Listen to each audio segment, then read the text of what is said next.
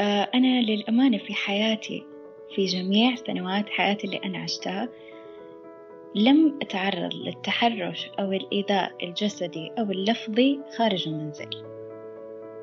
في حياتي ما مريت آه، بإيذاء من أشخاص غرباء ما أفتكر حتى بشخص لنفترض أنه تلفظ بكلمة بذيئة أو مسيئة لي خارج المنزل. كان التحرش والألم والعنف وفقدان الثقة بالنفس والاضطرابات النفسية. كان كل هذا الشيء نابع من داخل الأسرة كان من داخل المنزل. فهذا الشيء فعلا يعني مؤلم.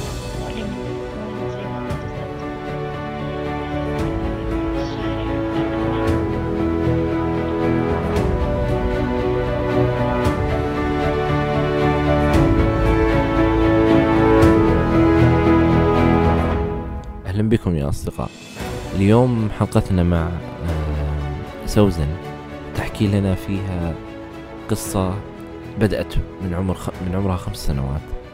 آه، ركزنا بشكل كبير على الأحداث اللي مرت عليها وهي طفلة ومدى تأثير هذه الأحداث في حياتها اللاحقة آه، لما كبرت. يعني أنا ودي أنبه قبل بداية هذه الحلقة أن هناك بعض التفاصيل وبعض الأحداث اللي ذكرتها ضيفتنا اليوم. قد لا تتناسب مع الكل آه، قد تؤلم آه، بعض المستمعين آه، لذلك وجب التنبيه قبل الاستماع لهذه الحلقة. ذكرت أحداث وأمور حصلت لها في منزلها من أشخاص قريبين لها. وكيف وصلت لهذه المرحلة الآن؟ بعد مراحل مختلفة مرت بداية بالبيت. وخارج البيت وصولا إلى بحثها وطلبها للمساعدة.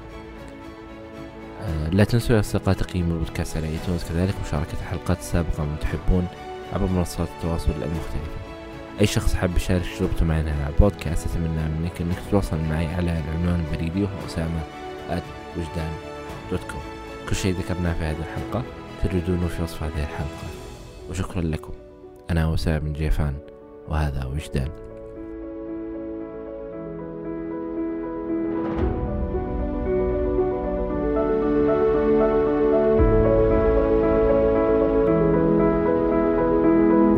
أنا أنا ودي أبدأ في في أول شيء حصل لك أصلا وأنت طفلة وهو ال ال العنف الجسدي والعنف يمكن النفسي حتى اللي كان يحصل لك من وأنت طفلة قبل شخص قريب منك آه، فكيف آه، كانت هذه الطفولة؟ بدأت قصتي من عمر خمسة سنوات.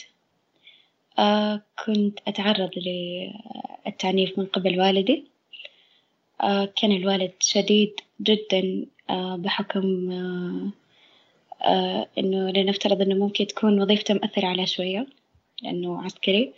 فكان شديد جدا آه يرفض الخطأ ويرفض الصح ما عنده قبول لأي شيء. آه كان دائم الغضب و يعني مستحيل يتمالك نفسه حتى لو كان على طفل صغير. يعني هو مش واعي لدرجة إنه يشوف إنه طفل خطأ أو غلط بشيء راح يتغاضى عنه. آه فكنت أتعرض للعنف ولكن الشيء اللي كان يأذيني أكثر مش إني أنا أتعرض للعنف. آه كان يأذيني إنه أنا أشوف آه ماما وأخواتي بيتعرضوا للضرب. للإهانة هذا الشيء كان مؤذي لي أكثر مما أنا كنت أحس إنه الضرب ممكن يوجعني أو ممكن يأذيني آه، فاستمر هذا الموضوع آه، لفترة طويلة جدا. يعني لا أنكر آه، حجم الألم اللي كنت أحسه لما أشوف الوالدة تتعرض مثلا للضرب أو إهانة أخواتي. كان شيء جدا مؤلم. كان الوالد متذبذب يعني مش واضح أبدا. آه، فمرة بيكون يعني الجو هادئ في البيت الأمور تمشي بسلام وسكينة. وفجأة بيصير آه، غضبان وبيصيح وبيضرب و... وما إلى ذلك. يعني كان الموضوع بيصير مفاجئ. يعني كان متذبذب جدا مش واضح أبدا. شخصيته غامضة شوي. فكان هذا الشيء مؤذي جدا إنه يكون الجو في البيت لطيف وهذا وفجأة بيصير آه، نقاش حاد جدا ويرتفع الصوت ويوصل لمدة اليد. فما كان الموضوع واضح لي بعمر خمسة سنين. يعني ما كنت أنا واعية للي بيصير بس كنت أعرف إنه في تقريبا شبه يومي في ضرب للوالدة أو أخواتي. للأسف كنت أصغر واحدة ولكن كانت الوالدة برضو آه، حامل بأخ صغير فكانت تتعرض حتى للضرب آه، وهي بهذا الحال. فهذا كان شيء جدا جدا مؤذي لي. آه لا كان الوالد أبدا ما يتردد في إنه ممكن لنفترض إنه بيعاقب ماما على شيء معين أو إنه بيتناقش معاها مثلا بيتكلم معاها في مكان خاص أو بعيد عننا لا ما كان يتردد أبدا. أمام الجميع وكان الجميع يتعرض للعقاب وكان الجميع المفترض إنه يشعر بخوف ورهبة طوال الوقت. يعني مستحيل تجلس في هدوء أو تحس بالأمان. لازم تكون خايف على مدار الوقت. لأنه في أي لحظة ممكن أنت تتعرض للأذى بدون ما يبدر منك أي شيء. بدون ما أنت تسوي أي شيء أساسا. هل لو رجعتي لل يعني للمواقف اللي كانت تحصل هل تعتقدين أنه في شيء كان يحصل آه، حولكم آه، يعني يسبب هذه الأشياء؟ أعتقد إنها كانت الحقبة الزمنية تقريبا اللي كنا فيها. كان الجميع شديد يعني المرأة والمرأة والمرأة. فكانت الشدة تقريبا من الجميع. لكن أنا ما يعني مش كبيرة بما فيه الكفاية وأعرف قصص وحكاية صارت. لكن أنا كنت فقط أعرف إيش اللي صاير بالبيت. أعرف الألم اللي نحن نعيشه. أعرف الشعور السيء اللي يراودني دائما وأبدا. فكان الموضوع آه، يعني تقريبا إنه نفس الزمن اللي نحن كنا فيه كان قاسي. فممكن الوالد بحكم وظيفته كمان ممكن متأثر ب آه الأقوال اللي بيقولوها لنفترض مشايخ ناس يعني لهم سلطة. تقريبا ممكن كان متأثر بهذا الشيء. أنا سؤالي عن في الموضوع هذا آه، ما هو يعني أنه أوجد مبرر لما يحصل؟ لا أبدا يعني ولا يوجد مبرر. آه، ولا يعني لا وظيفة والدك ولا ظروف اللي حوله ولا أي شيء يعني. إحنا دائما نقول أنه آه هذه الأحداث اللي يحصل فيها العنف آه لا يوجد لها مبرر. يعني إحنا ممكن نحاول نفهم الأسباب حتى يمكن نمنعها أو حتى نحاول نكشف غموض الفعل هذا لكن لا يوجد مبرر أبدا. يعني مهما حاولتي قدر الإمكان أنه تجدين العذر له لا يوجد عذر له. فعلا. آه طيب الآن الجو هذا المشحون إذا نقدر نسميه آه كيف أثر على حياتك أنت بشكل شخصي وعلى حياة اللي حولك؟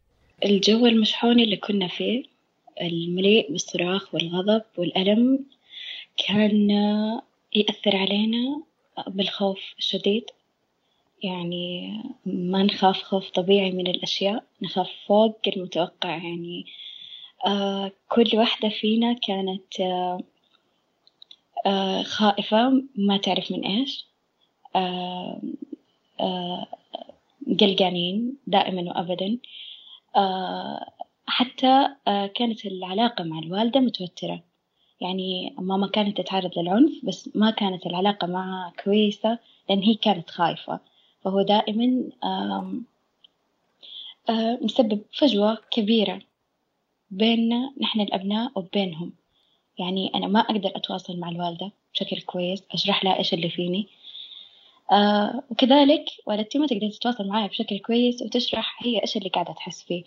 لكن أنا كنت متأكدة إنه كان الجميع يمر بألم آه وضغط نفسي آه بخوف وقلق دائم. آه فأتوقع أنه هو نجح فعلا آه بفكرة ترك الفجوة الكبيرة بيننا. آه وإنه دائما حتى لو ما كان متواجد في المكان يعني سواء كان آه خارج المنزل أو خارج المدينة. آه كان ناجح فعلا بفكرة إنه يخلي القلق والخوف فينا دائم. ما في أي سبب ولكن كنا فقط دائما خائفين ومتوترين. إذا تسمحين لي هذا السؤال. هل آه هل في عندك إخوان ذكور؟ آه طيب. آه للأسف عندي آه أخوين هم أكبر مني. ولدي واحد هو أصغر مني. فكان الجميع للأمانة بيتعرض لنفس الشيء ولكن ما كنت بلاحظ على الذكور إنه آه بيتعرض للشيء اللي نحن الإناث ممكن نتعرض له. السبب؟ لا أعلم تقريبا هو ما عنده تفرقة بين أنثى والذكر الجميع راح يتعرض للأذية ولكن آه كنت أحس الموضوع على الذكور أخف شوية. كان دائما الوالد آه زي ما قلت لك يمكن الزمن اللي كنا فيه الأنثى والأنثى وانتبهوا وعار وعيب وما أعرف ليش مع أن كنا جميعا بأعمار صغيرة. فتقريبا ممكن هذا الضغط الكبير كان علينا بسبب إنه زي ما قلت أستاذ أسامة ما, ما ينحط له مبرر ولكن هو تقريبا كان يخاف من فكرة إنه إناث و... وممكن بيطلع عليه كلام أو حكي أو فهو الآن يعني يمارس إنه يعني أنا أتجهز قبل ما يصير أي شيء أو أكون يعني أحميهم من أي شيء بس حمايتي لهم هو هذا العنف؟ ما كانت حماية بجد ما كان كره لل للنساء تقريبا. كان يشوف إنه هي ما لها حق كان يشوف إنه المفترض إنه ما تعيش حياة مريحة سعيدة. آه لازم دائما تكون عبدة مطيعة وتكون آه آه في قلق وخوف دائم لا نفسيا لا جسديا لا عقليا ما تكون متطورة ما تكون مرتاحة. آه كان رافض أصلا فكرة الدراسة كان يقول ما تتعدى البنت المتوسط إلا لازم خلاص تتزوج. فكان الشيء الوحيد اللي تقدر ماما تدافع فيه عننا إنه كانت تقول لا دراسة البنات المفترض إن هم يكملوا. كان رافض هو تماما.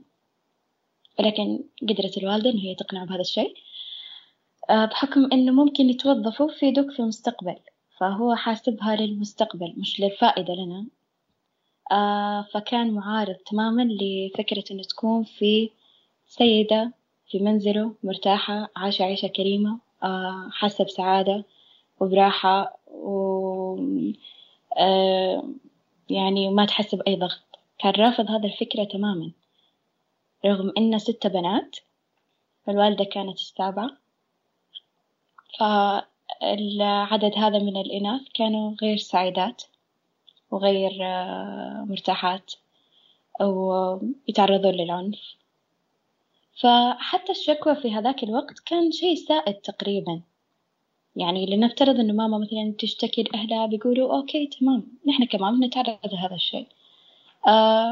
أخواتي لو مثلا واحدة راح تتكلم مع صاحبتها وتشرح لها اللي صاير تقول لا آه okay نحن كمان وصاير معنا هذا الشيء. فكان شيء منتشر وسائد لأنه هي أصلا طالعة من بيت آه بعنف يعني هي أجبرت أو أرغمت على الزواج فكانوا يشوفون إنه ضرب زوجها لها هذا شيء طبيعي.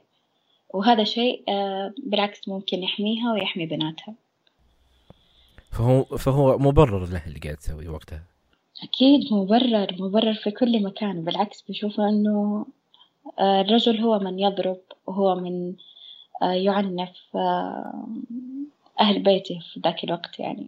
كانت الوالدة تتمنى إنه هي تبعد عنه ولكن آه آه بحكم إنه هي برضو تمتلك أهل غير منصفين آه خلينا نقول إنه هي أجبرت على العيشة معه بسبب إنه هي غير قادرة. تركه بهذا العدد من الأبناء. ستة بنات وثلاثة أولاد ما كان عدد بسيط فما كانت عارفة كيف تتصرف. آه الوالدة تزوجت بعمر صغير جدا. آه فما كان يعني أخذها طفلة رباها على فكرة الخوف والطاعة فقط. فكانت خايفة من فكرة إنه تنفصل كيف راح تاخد أبنائها كيف راح تعيش.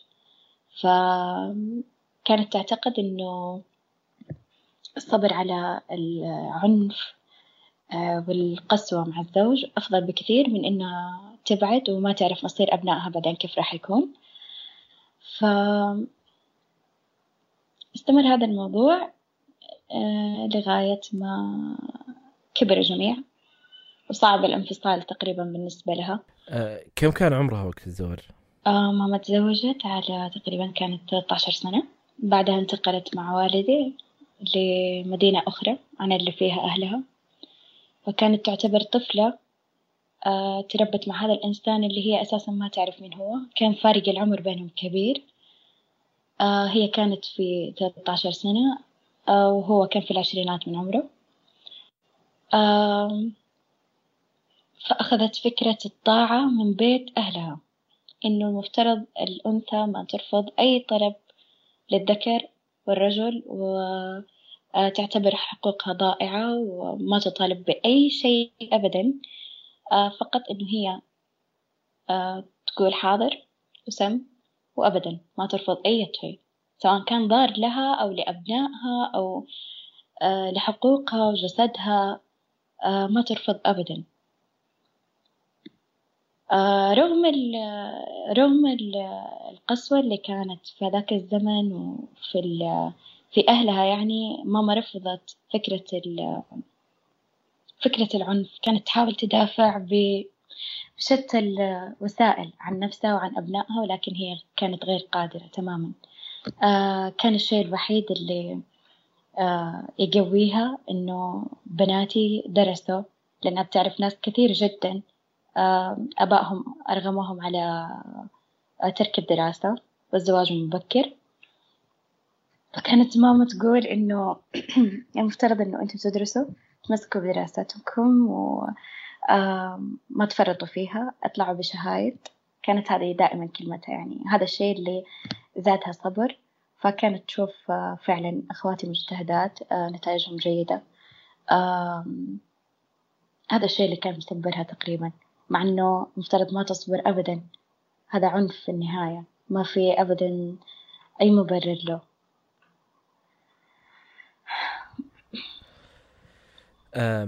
يعني أنت الآن ال يعني أنت بعد بعد كل هذه السنوات آه، وصلتي أكيد لمرحلة إنه يعني آه، قد يكون عدم تعاملك آه، أو ما هو ما هو طبعا شيء منك لكن بسبب عدم تعاملك مع ال ال الأمور بشكل أفضل في ذلك الوقت وعدم وجود شخص يعني يقدم لك البيئة الآمنة والشخص اللي المفترض يكون هو السند والأساس ما يكون الشخص اللي يكون هو مصدر الخوف والقلق. ف آه، من الطبيعي أن يعني بعد سنوات طويلة آه، يعني آه، تبدأ ال ال تبدأ آثار الأوقات هذه وتبدأ آثار الأمور اللي كانت تحصل لك أنك تظهر لها في حياتك وفي يومك وفي دراستك وفي تعاملك مع الناس وفي وفي كل شيء يحصل لك يعني في في في الحياة هذه. أكيد. فإيش ال ال ال يعني إيش اللي صار خلال هذه الفترة حتى إنك تصلين لمرحلة آه، تعتقدين إنك تحتاجين المساعدة وتطلبين المساعدة؟ الشيء اللي أجبرني على طلب المساعدة آه للأمانة ما كان آه لي لنفسي. طبعا آه بعد مرة سنين انتقلنا من مدينة لأخرى. تزوج غالب أخواتي. فكان تقريبا في المنزل أنا وأخي اللي أصغر مني. ف كنت أشوف إنه بيئة مؤلمة عشنا فيها. كنت متأكدة بإنه الجميع كان مضطرب نفسيا. كنت متأكدة تماما إنه مفترض إنه الجميع يزور العيادة النفسية. ولكن بحكم إنه كنت صغيرة سن وما راح يسمع مني هذا الشيء آه ما كنت أنتبه لنفسي. ما كنت أتمنى إني أكون أنا بخير. كنت فقط أفكر في والدتي آه وأخي الصغير إنهم يكونوا بخير لأنهم كانوا آه الشيء الآمن الجزء الآمن من المنزل. كان الباقي كله رعب وخوف لكن ماما وأخوي الصغير كانوا الشيء آه، اللطيف في المكان. فكنت أتمنى دائما إن هم يكونوا بخير. آه، زيارتي للعيادة النفسية طبعا آه، ما كان ما كان برغبة مني لنفسي. كنت فقط لأقوي ذاتي. عشان أساعد ماما وأخوي.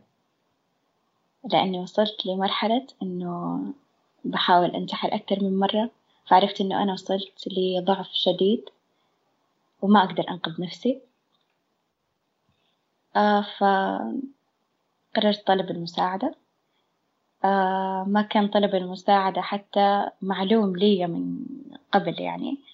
آه عرفت هذا الشيء من حلقات البودكاست. تابعت الحلقات جميعا.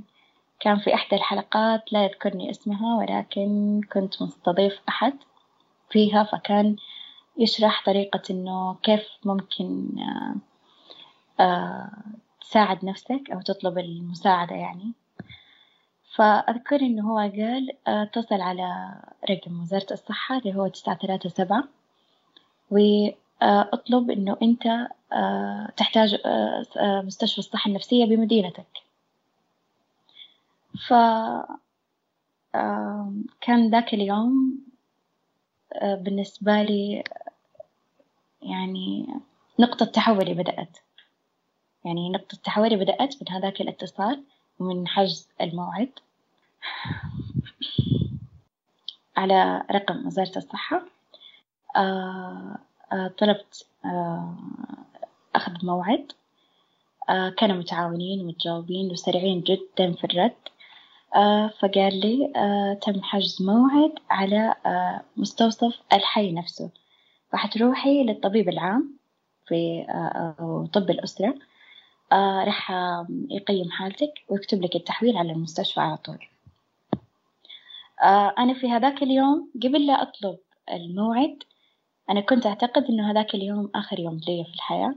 كانت تقريبا حتكون آخر محاولة انتحار لي آه ولكن الرادع آه لهذه المحاولة كان وجود آه آه وجود آه أخي بجانبي. فكنت دائما ما أتأمل. آه يعني حياة هذا الإنسان كيف راح تكون لو أنا ما كنت موجودة؟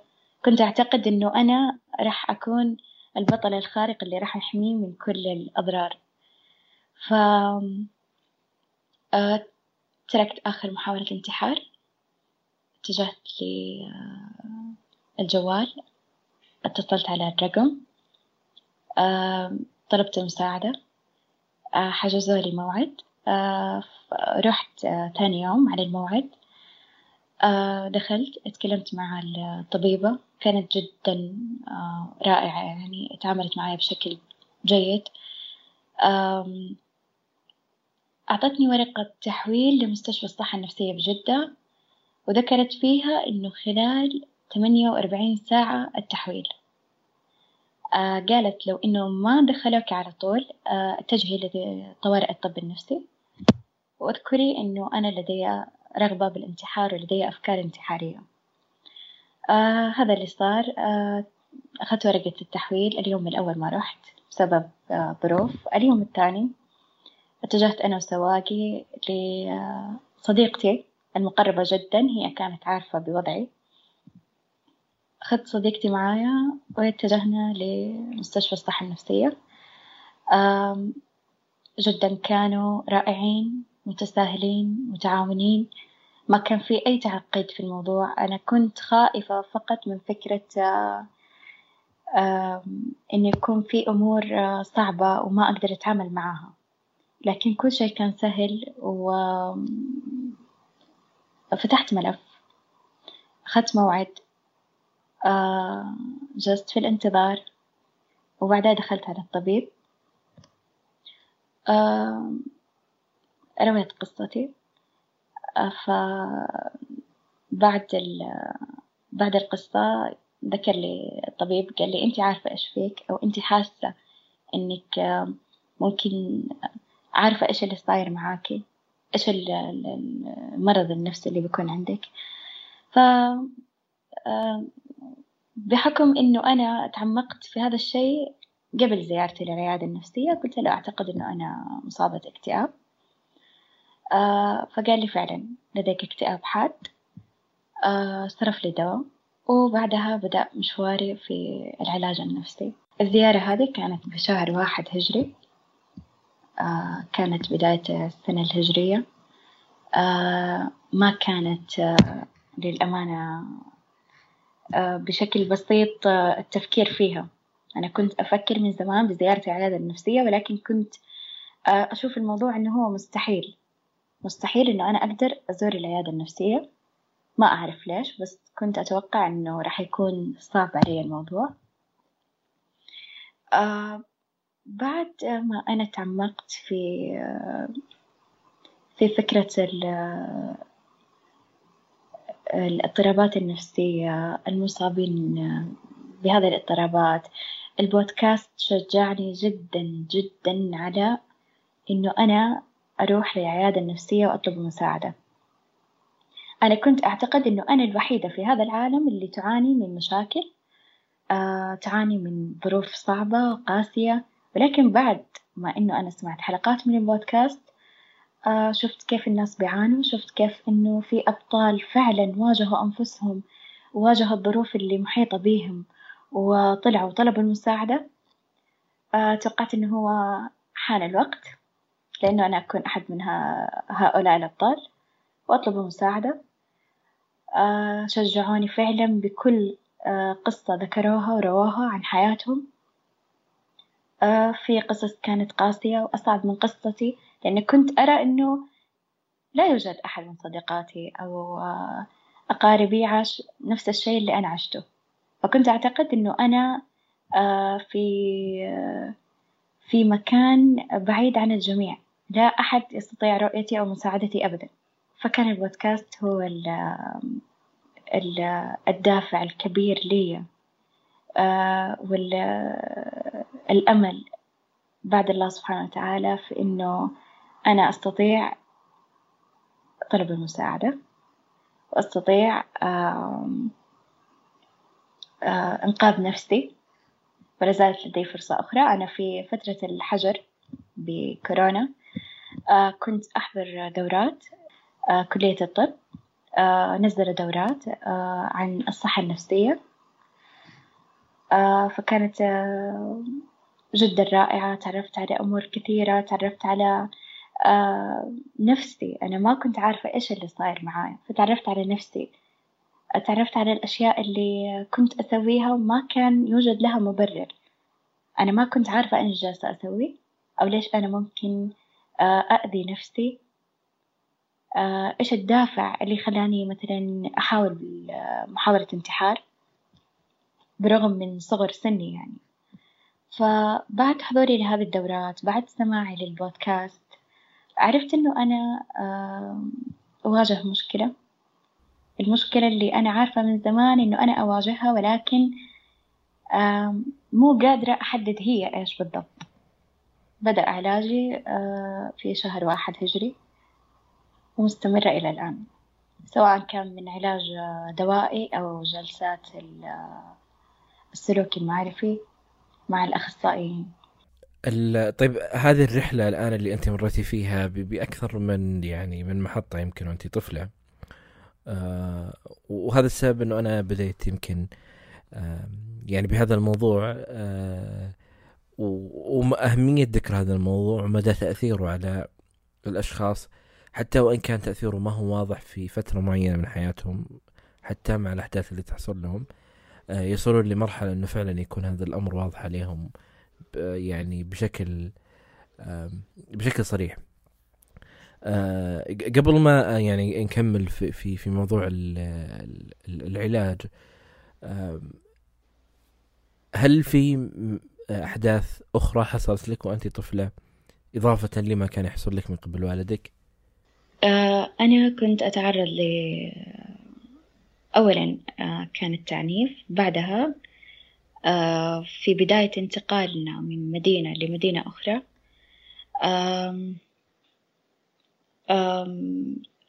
بعد سكننا بالبيت الجديد.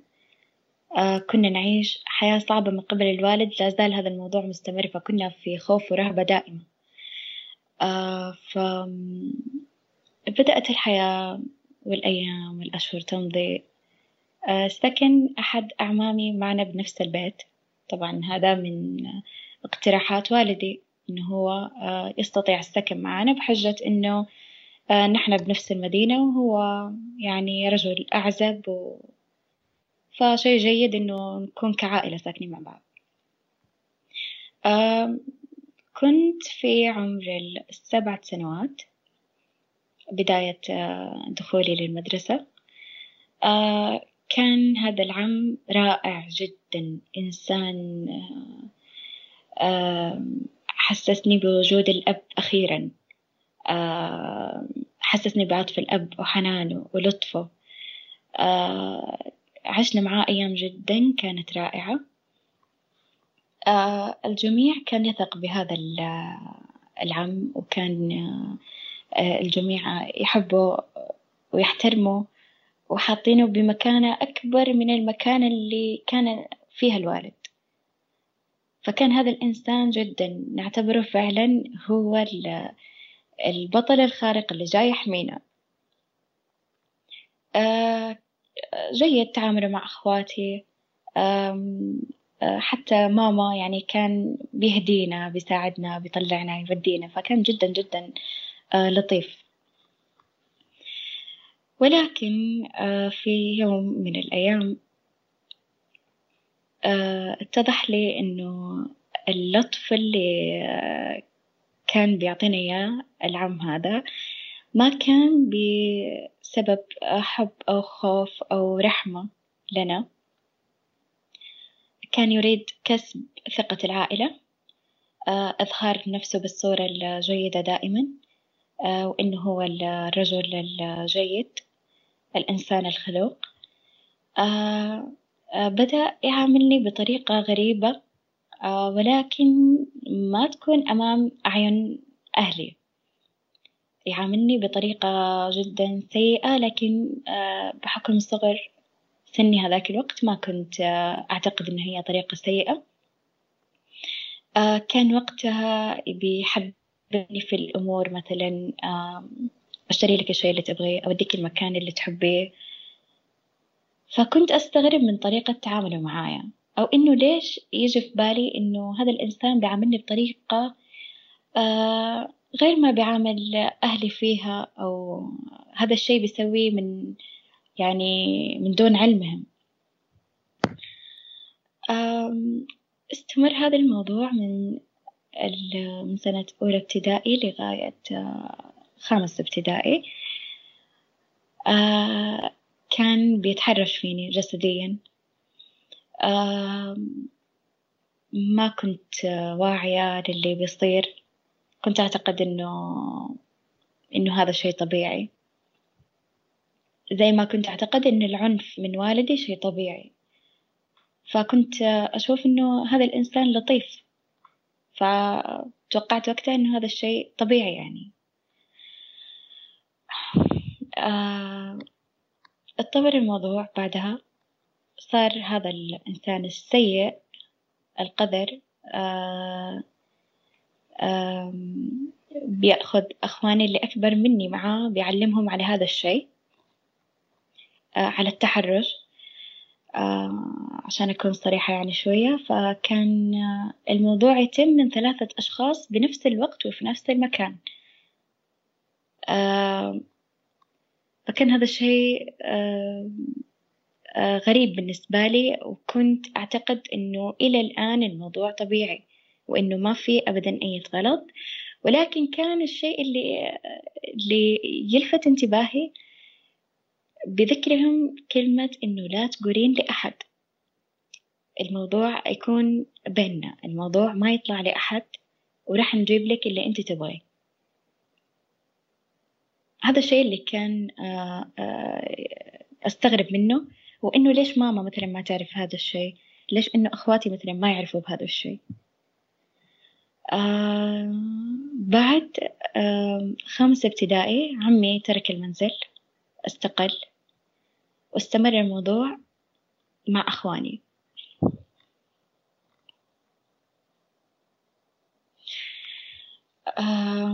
من الخامس ابتدائي إلى إلى الأولى ثانوي أنا أعاني من موضوع التحرش من أخواني. الموضوع أول كان مثلا بشكل لطيف أو إنه راح نجيب لك اللي تبغيه أو راح نعطيك اللي تحبيه أو ما إلى ذلك يعني من مغريات للطفل. آه آه لما كبرت ووعيت وعرفت إنه في الثاني متوسط آه هذا الشيء آه إجرامي اللي بيسووه. وإنه شيء آه غلط آه يحدث مع أي آه أحد. من المدرسة كان في توعية وكان فكرة إنه التحرش وما التحرش وكيف نحمي أنفسنا من هذا الموضوع. عرفت وقتها ثاني متوسط إنه أنا جالسة أتعرض لتحرش ولكن ما أقدر أطلب المساعدة من أي أحد في المنزل بحكم إنه الوالد كان شديد جدا. كنت أخاف. كان الصمت دائما هو خياري الوحيد. آه كنت أتعرض للضرب برضو من أخواني المتحرشين إلى ما وصلت ل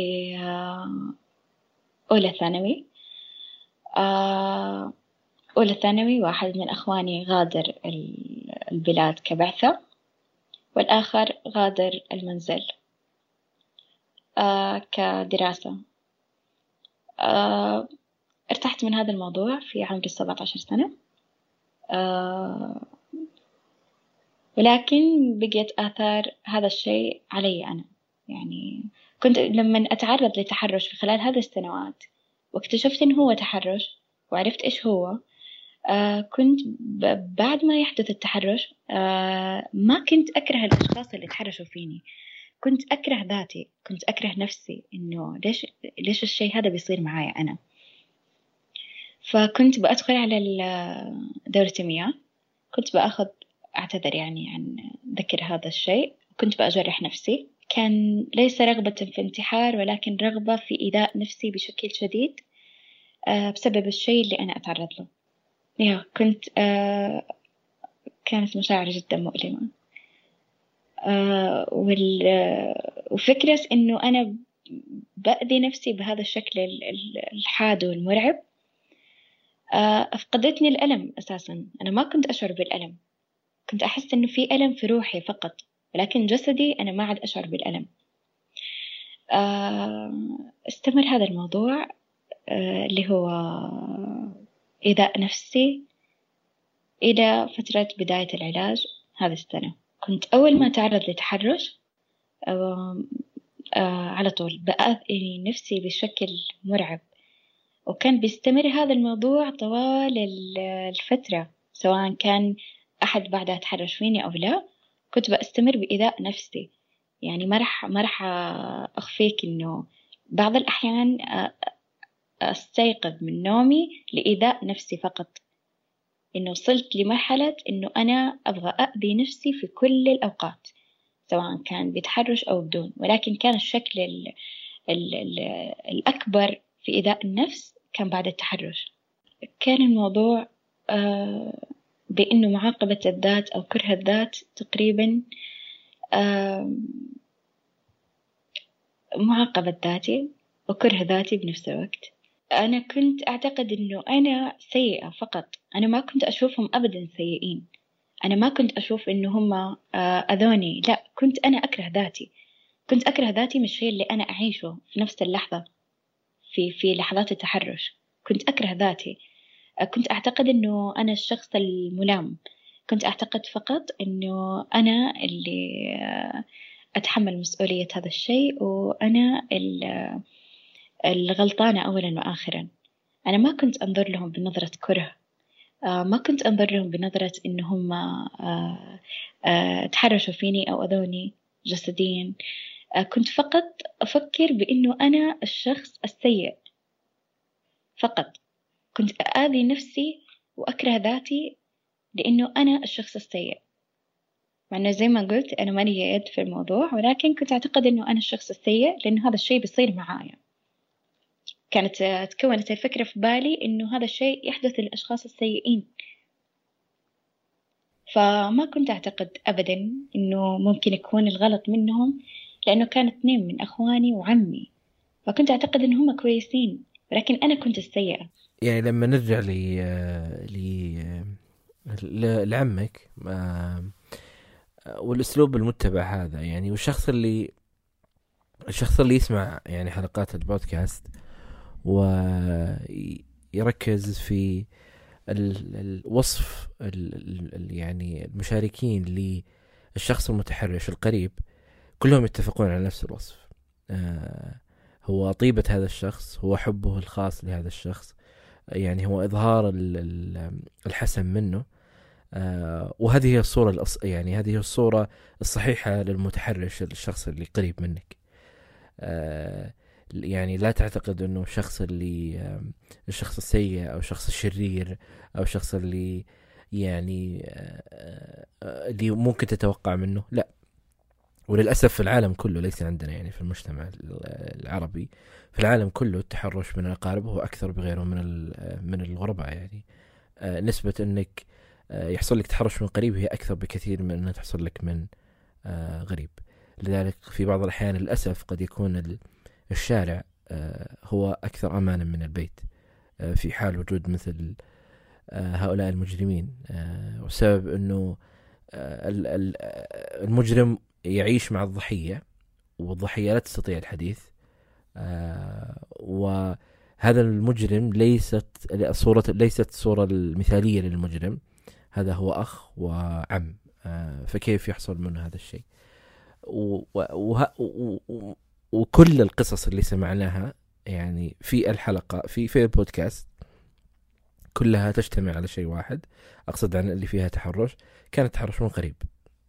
فعلا. يعني لا يوجد الآن يمكن تحرش إلا يمكن قصة أو قصتين هي خارج البيت لكن الكل يجتمع أنه حصل له في البيت. آه أنا للأمانة في حياتي في جميع سنوات حياتي اللي أنا عشتها لم أتعرض للتحرش أو الإيذاء الجسدي أو اللفظي خارج المنزل. في حياتي ما مريت آه، بإيذاء من أشخاص غرباء. ما أفتكر حتى بشخص لنفترض أنه تلفظ بكلمة بذيئة أو مسيئة لي خارج المنزل.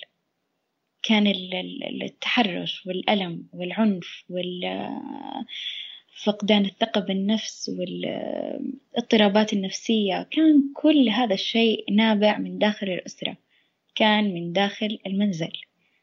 فهذا الشيء فعلا يعني مؤلم. مؤلم إنه يكون زي ما قلت أستاذ أسامة إنه آه الشارع أأمن من المنزل. أتمنى أتمنى أن تكون التوعية أكبر فعلا في آه، موضوع التحرش داخل المنزل. أتمنى أن يكون الأمهات مصغين أكثر لأبنائهم قريبين لهم آه، لأنه فكرة التحرش لما يتعرض لها الطفل ويحتاج يتكلم يحتاج يوصف لأحد الشيء اللي هو بيصير معه. فبيلاقي الرفض ليس للفكرة إنه هو يتكلم عن هذا الموضوع. الرفض له تماما بإنه يتكلم بأي شيء. آه عدم الإصغاء آه عدم تفهم هذا الطفل الصغير عدم تفهم مشاعره. آه أنا كنت طفلة آه، هادئة جدا. لدرجة إنه أي ضرر ممكن يصيبني أنا ما أتكلم أساسا. من قبل موضوع التحرش العنف ال ال آه، لنفترض تعرضت لمشكلة سواء كان خارج أو داخل المنزل أنا كنت إنسانة ما أتكلم أبدا أبدا ما أشرح الشيء اللي صاير معايا. كان هذا الشيء بسبب الخوف خوفي من التواصل مع والدي ووالدتي. آه زي ما قلت لك آه إنه الوالد لما آه ترك الفجوة الكبيرة بيننا صار التواصل صعب جدا.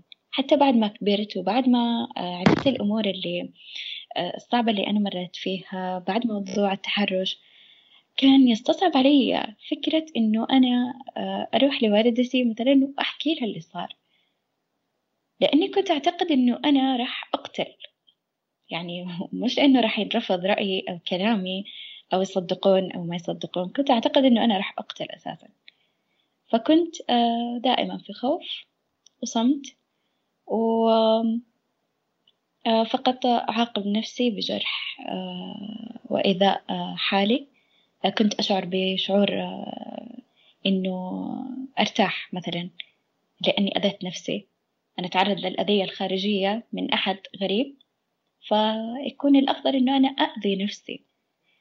ف آه، أتمنى أتمنى فعلا إن يكون آه، الآباء والأمهات قريبين من أبنائهم آه، يسمعون لهم. إذا كان الطفل ما يتكلم إذا كان الطفل ما يشرح إيش اللي صاير معه حاول تفهم منه حاول أنت تكلمه حاول تكون أفهمه من نظراته من تصرفاته من خوفه من ردات فعله. زي ما قلت أنا كنت طفلة وما أقدر أتكلم ولكن لو الوالدة أو الوالد فكروا إن هم ممكن يتكلموا معايا أعتقد إنه أنا كان آه، آه، تجاوبت معاهم وحكيت اللي صاير قبل لا يتفاقم الموضوع. ولكن للأسف آه، كانت ردة الفعل الصمت والصمت والصمت إلى ما لا نهاية. إلى هذا الوقت الوالد والوالدة ما يعرفوا باللي صاير. ولكن فضلت إنه أنا أحكي لأخواتي تفهموا هذا الموضوع. وللأسف اتضح إنه في كثير منهم عاشوا هذه التجربة وكان برضو من الأقارب وفي صغرهم وبرضو كان الصمت هو الخيار الوحيد لنا. إلى أن صار كل واحدة منهم شخصية معينة سواء اللي كانت تخاف أو اللي تقلق أو المكتئبة. ف طلعنا من هذا المنزل بالإضطرابات النفسية اللي فينا وبالصمت فقط. ما كان في أي حل آخر. بالنسبة للآن يعني الرحلة هذه رحلة العلاج شهر واحد السنة هذه طبعا. أي بداية السنة هذه. الآن يعني تقريبا سبع شهور سبع شهور الفترة هذه كيف كيف كانت هذه الرحلة رحلة العلاج؟ رحلة العلاج الدوائي أولا آه جدا جدا رائعة. آه مع أنه كنت خائفة من فكرة آه من فكرة الاستمرار على دواء لأنه كنت أعتقد أنه لو بيوم من الأيام ما استطعت إنه أذهب للعيادة أو أصرف الدواء راح أوصل لمرحلة خطيرة أو ممكن تصير لي انتكاسة مفاجئة في نفس الوقت. ما كان عندي وعي كفاية بفكرة الأدوية ولكن ثقفت نفسي من هذا الجانب. أخذت معلومات بما فيه الكفاية عن عن الأدوية وكيف عملها بالجسم وكيف إنه ما هي الآثار الجانبية لها. فجدا كانت رائعة. سواء كان أنا أنا في فترة من الفترات كنت ما أنام أوصل ليوم يومين وثلاثة أيام وأربع أيام أنا ما أنام أبدا. فكنت أوصل لحد الجنون وكل الأفكار اللي كان كنت أمر فيها كانت سلبية جدا وخطيرة. المهدئات اللي أخذتها دواء الاكتئاب اللي أخذته ساعدني فعلا شفت الفرق بحياتي. وشفت قد إيش إنه الأدوية ما هي زي ما يعتقد الجميع إنه ممكن أو البعض إنه ممكن تسبب إدمان أو إنه ممكن تضرك أكثر مما هي تفيدك. أبدا هي فعلا لها آثار جانبية ولكن فائدتها جدا كبيرة وعظيمة. فهذا العلاج الدوائي. العلاج ال ال ال بالجلسات مع الأخصائي النفسي العظيم جدا جدا من من أروع الشخصيات اللي اللي مرت علي في حياتي. يعتبرون فعلا أبطال في حياتي. أعتبرهم أنقذوني أنقذوني فعلا من الظلام اللي كنت فيه. أنقذوني من الأفكار الانتحارية. لو أحد سمع الشيء اللي أنا بقوله على أساس إنه هي وظيفتهم. أنا أنا شكرتهم أكثر من مرة إنه شكرا لكم على الشيء اللي أنتم بتسووه. آه فكان الرد إنه هذه وظيفتي. يا عزيزي أنا أعرف إنه هذه وظيفتك. ولكن في كثير من القصص اللي سمعناها عن مدى سوء الأخصائيين النفسيين. عن الأخصائي النفسي آه، اللي يكون أصلا متحرش أو الأخصائي النفسي اللي يكون أساسا مؤذي أو الأخصائي النفسي اللي يكون أساسا آه، مش مهتم باللي باللي جالس آه، يسمعه من المريض. فكان جدا تجربة رائعة الجلسات مع الجلسات الأكثر كانت مع الأخصائية هناء الحربي. جدا إنسانة فظيعة في التعامل رائعة لدرجة إنه حتى إيمائي نظرتي أو الشيء اللي ما يعجبني بتكون فاهمة علي فعلا. أنا كنت خايفة من فكرة إنه الأخصائي النفسي ممكن يحكم عليك الأخصائي النفسي ممكن ما راح يتجاوب معك بشكل كويس أو راح يستهين بمشكلتك. كنت للأمانة قبل لا أخوض التجربة أستخف بفكرة العلاج النفسي السلوكي اللي هي الجلسات. كنت ما أعتقد إن هي شيء جيد أو ما أعتقد إنه منها فائدة تذكر. لكن اللي غيروا هذه النظرة لي اللي صححوا الأخطاء اللي كانت ببالي جدا أنا فخورة فيهم. فخورة بإنه في ناس يعني سلاحهم الوحيد هو الكلمة. هو ما بيده شيء يجي يحميك أو أو بيبعدك عن ال الأذية أو الآلات الحادة بالمنزل أو إنك تأذي نفسك بأي طريقة. كان الشيء الوحيد اللي عندهم إن هو الكلام. كلمتهم كانت مؤثرة ولها وقع كبير فعلا بالنفس. فكنت أفكر مرة واثنين وثلاثة في كلماتهم بمجرد خروجي من العيادة. كيف إنه أنا كنت غافلة عن تصرفاتي؟ كيف إنه أنا كنت في في ظلام؟ كنت في شعور مؤلم. الاكتئاب كان أشبه بضباب كثيف يعني يقف حاجبا لرؤيتي مانعا لي من التواصل مع ذاتي مع مشاعري. كان أشبه ب... بالأصح لو بنوصفه كان أشبه بمرض عضوي يختار كل يوم جزء من أجزائي ويتلفه. الاكتئاب كان كان شيء جدا مؤلم كان شيء جدا عميق كان شيء آه، يعني آه، سوداوي. كنت ما أقدر أنقذ نفسي بأي طريقة من الطرق لكن الأشخاص اللي فعلا آه، ساعدوني وأنقذوني صديقتي المقربة ناجية وكانوا الأخصائيين النفسيين. بعدها بعد رحلة علاجي وبعد ما بدأوا أهلي يعرفوا أخواتي. آه بعدها بفترة بسيطة بدأت أنا أتكلم وأقول لصديقاتي إنه أنا أتعالج نفسيا آه من الاكتئاب ومن اضطراب شخصية.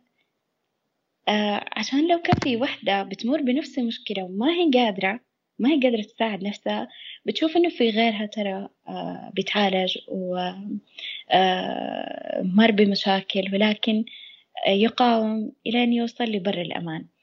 أنا الشيء اللي شجعني آه، فعلا ودفعني للكلام ولأنه آه، سواء كان من آه، النقاش مع الأخصائيين النفسيين أو الطبيب أو حتى صديقاتي أو أخواتي الشيء فعلا اللي خلاني أثق بهذه الفكرة إنه هي راح تنجح. الشكر له أولا وآخرا لك أستاذ أسامة وللبودكاست. للأشخاص جميعا المشاركين في حلقات البودكاست. آه، كانوا جنود للمعركة اللي أنا أخوضها ضد الاكتئاب. آه، ما حفزني أحد أو مسك بيدي أو طلعني من العتمة اللي أنا فيها إلا الحلقات اللي أنا كنت بأسمع لها. إلا الأبطال اللي موجودين اللي بيروون قصصهم آه، بكل شفافية بكل وضوح بكل ألم. ولكن آه، وصلوا في النهاية آه، لبر الأمان. وأصبحوا يعني أشخاص عظيمين. قصصهم جدا مؤثرة. قصصهم جدا آه، يعني تخليك تشوف حالك إنه أنا فعلا زيهم بطل. ومريت بهذا الشيء. فلازم أطلع نفسي من هذا الحفرة وأنقذ نفسي. وبهذا الشكل وصلت لمرحلة إنه أنا مستعدة للعلاج النفسي بالجلسات. كنت للأمانة مستخفة جدا فيه ولكن تغيرت وجهة نظري بسبب الأشخاص اللي أنا آه، خضت معهم هذه التجربة. أنا كنت أسمع إنه في أخصائيين أو معالجين معالجين آه، سيئين. فكان فكان ردة في الفعل بتكون سيئة. إنه لا أنا ما أبغى الجلسات العلاجية. ولكن اللي صار معايا حببني فعلا بهذا الشيء. آه، فشكرا لهم إنه آه، كنت خائفة جدا فعلا من من من خطوة العلاج النفسي بالجلسات. فكنت خائفة جدا. ولكن تغير هذا الشيء. أه والله بالح... الله يعطيك العافية بداية يعني على هذا ال... يعني ال... ال... ال... فكرة المشاركة والرغبة في المشاركة لأي شخص. يعني مثل في بعض الأحيان أحيانا الشخص يشارك تجربته ويمكن ينسى هذه التجربة يمكن حتى ما نعرف منه اسمه يمكن حتى ما نعرف اسمه يعني هو شارك هذه القصة وراح ولا يدري يعني ولا يعرف مدى تأثير هذه القصة عليه. وعلى الناس اللي حوله على الأشخاص اللي استمعوا لهذه الحلقة آه، آلاف الأشخاص اللي اللي يسمعون ويتأثرون بشكل أو بآخر من التجربة. وأهم شعور آه، يعني يواجهه الشخص أنه آه، في غيري من يمر بهذه من يمر بهذه التجربة وأنا لست الوحيد اللي يمر بهذه التجربة. فأنا أشكر لك يعني هذه المشاركة والله يعطيك العافية. في شيء لو آه، لو في من يعني الآباء والأمهات اللي يسمعون هذه الحلقة إيش ممكن آه، تعطينهم آه، نصيحة؟ اولا النصيحة الأولى دعوا خلافاتكم ونقاشاتكم المشاكل اللي بينكم في مكان بعيد تماما عن الأبناء. هذا شيء مؤثر جدا مؤثر وهادم للنفسية.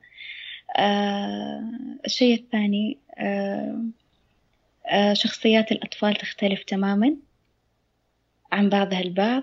آه في طفل خائف في طفل خجول. آه خلوا تركيزكم على فكرة إنه تكونون قريبين من أبنائكم تسمعوا لهم ولو ما سمعتوا حاولوا تتكلموا. ممكن نقاشك مع ابنك راح يكشف لك أسرار غامضة عن هذا الطفل. آه ما راح يكون بالحسبان هذا الشيء. إنه إنه أنت عرفت عن ابنك شيء كبير منه هو بسبب بس نقاشك معه. فأولا وأخيرا آه حابة أقول إنه احتووا أبنائكم. آه دعوا المنزل لهم آمن وأكثر الأماكن أمانا.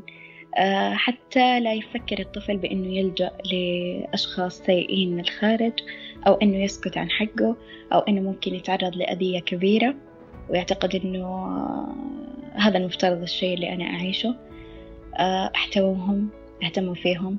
هذه أمانة من الله سبحانه وتعالى أعطاها لكم. أحسنوا تربيتهم فالجميع محاسب أمام الله. الله يعطيك العافية الله يعافيك. شكرا شكرا لك ولمشارك هذه الطيبة. يعني أنت الآن كنت من ضمن هذه التجارب وشكرا لك وأشكر كل شخص شارك التجربة وأنا يعني استمراريتي حقيقة مرتبطة بهذه المشاركات ووجودها. فشكرا شكرا لك آه، الله يديك العافية. عفوا. شكرا لكم يا أصدقائي لسماعكم لهذه الحلقة. لا تنسوا تقييم البودكاست على آيتونز. نشر الحلقات عبر منصات التواصل المختلفة يساعدنا كثيرا. أي شخص حاب يشارك تجربته معنا هنا البودكاست أتمنى منك تتواصل معي على البريد الإلكتروني وهو أسامة at وجدان دوت كو وتجدون طرق التواصل في وصف هذه الحلقة. أي شيء ذكرناه في هذه الحلقة تجدونه في وصف هذه الحلقة. آه وشكرا لكم. أنا أسامة بن جيفان وكنتم